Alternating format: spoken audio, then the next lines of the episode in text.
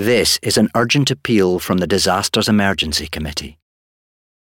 Hundreds of thousands of people have fled their homes to escape conflict in Ukraine, leaving jobs, belongings, and loved ones behind. They need shelter, food, and water. You can help. To donate online, search DEC or text radio to 70150 to give £10. Thank you. Streaming 24 7, this is Brum Radio. Thank you for downloading this Brum Radio podcast. For more podcasts, visit brumradio.com. I am joined on the telephone by Kitty Scott Claus, uh, who is coming to Birmingham for Death Drop Back in the Habit, which is at the Alexandra from the 14th to the 18th of March. Good afternoon, Kitty. How are you? Hello, hello. I'm good, thank you. Thank you so much for having me. Hello, Birmingham. I'm really thrilled to be chatting to you this afternoon about this production that's coming to the Alexandra Theatre. Um, can you tell us, can you reveal anything about the role that you're playing and what we might expect you to be doing? So I play Sister Mary Titus, but if we're friends, you can just call me Sister Titus. um, I am uh, quite a straight talking character. Mhm. She, she's lived a life. I think of her like she's like the Patsy Stone of the piece. Outside, do you know what I mean? Yes. So she's a lot of fun to play. When when did you actually see, have you seen the first Death Drop yourself? Yeah, I was in the first Death Were Drop. you? I um, I did it in the West End Oh, last amazing. year. 2022. Um, so it was so fun to like come back to Death Drop Mhm. and do like this is a brand new production. It doesn't matter if you've not seen the first one. You can come and enjoy the like the second one, and it, it it's it's a completely original story, Brilliant. brand new like story, brand new characters, and yeah, it's it's so much fun.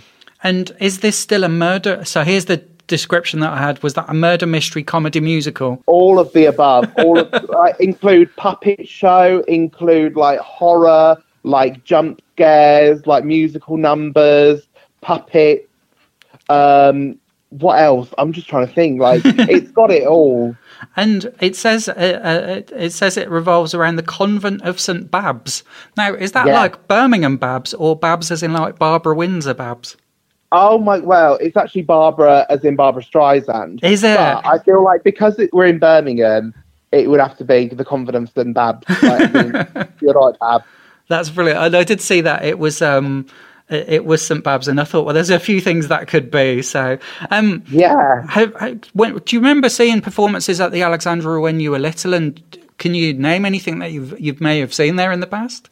Oh my god, hundred percent. Like I grew up in, I've come from Sutton Coldfield, so Mhm. I was always, and like I love theatre. I grew up like I went to drama school. Like uh, I moved to London when I was eighteen, and Wow. but I grew- like my whole childhood was like around like musical theatre Mhm.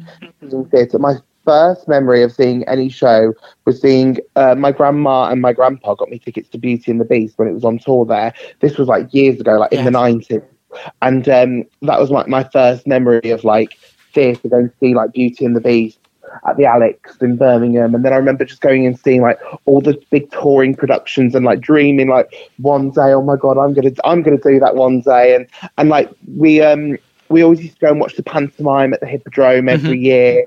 Like that was like a big tradition for us. Like my family still do that. They'll go to like Christmas Eve, like pantomime at the Hippodrome, and yeah, so it's it's such a huge part of my life, and so I'm thrilled to be coming back to Birmingham with it. That's wonderful. And how does it feel that drag is at the point where uh, a, a gaggle of drag queens can go on a UK tour for a stage show musical uh, in the UK? How does that feel to uh, see that ev- evolution? Oh, it sounds fabulous, doesn't it? I love it. It really annoys the TERF, doesn't it? TERF the Tories hate it. But no, I think it's only right. It's only right that like eh, like drag is for everyone. It's to be enjoyed Yes. by everyone.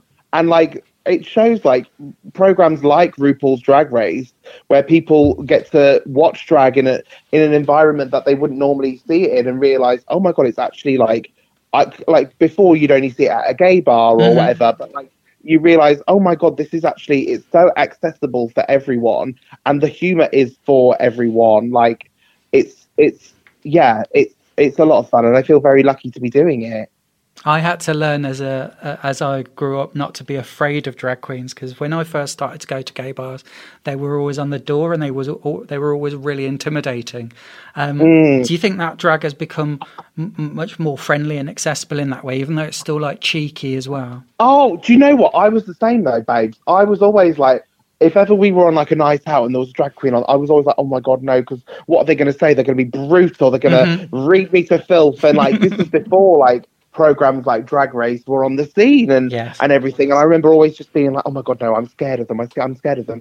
Um, I think, do you know what? Like, it's always going to have because that's the humor. The humor is there's the humor in the cattiness and and obviously when the queens read people it comes from a place of love they're yes. not doing it to to like make you cry do you know what i mean that's the last thing they want mm-hmm. at the end of the day it's it's to be enjoyed by everyone and and i think that's what makes drag so funny because everyone's in on the joke it's like spoiler alert, like I'm a man and I'm dressed like this. Like yes. I'm essentially a clown, hun.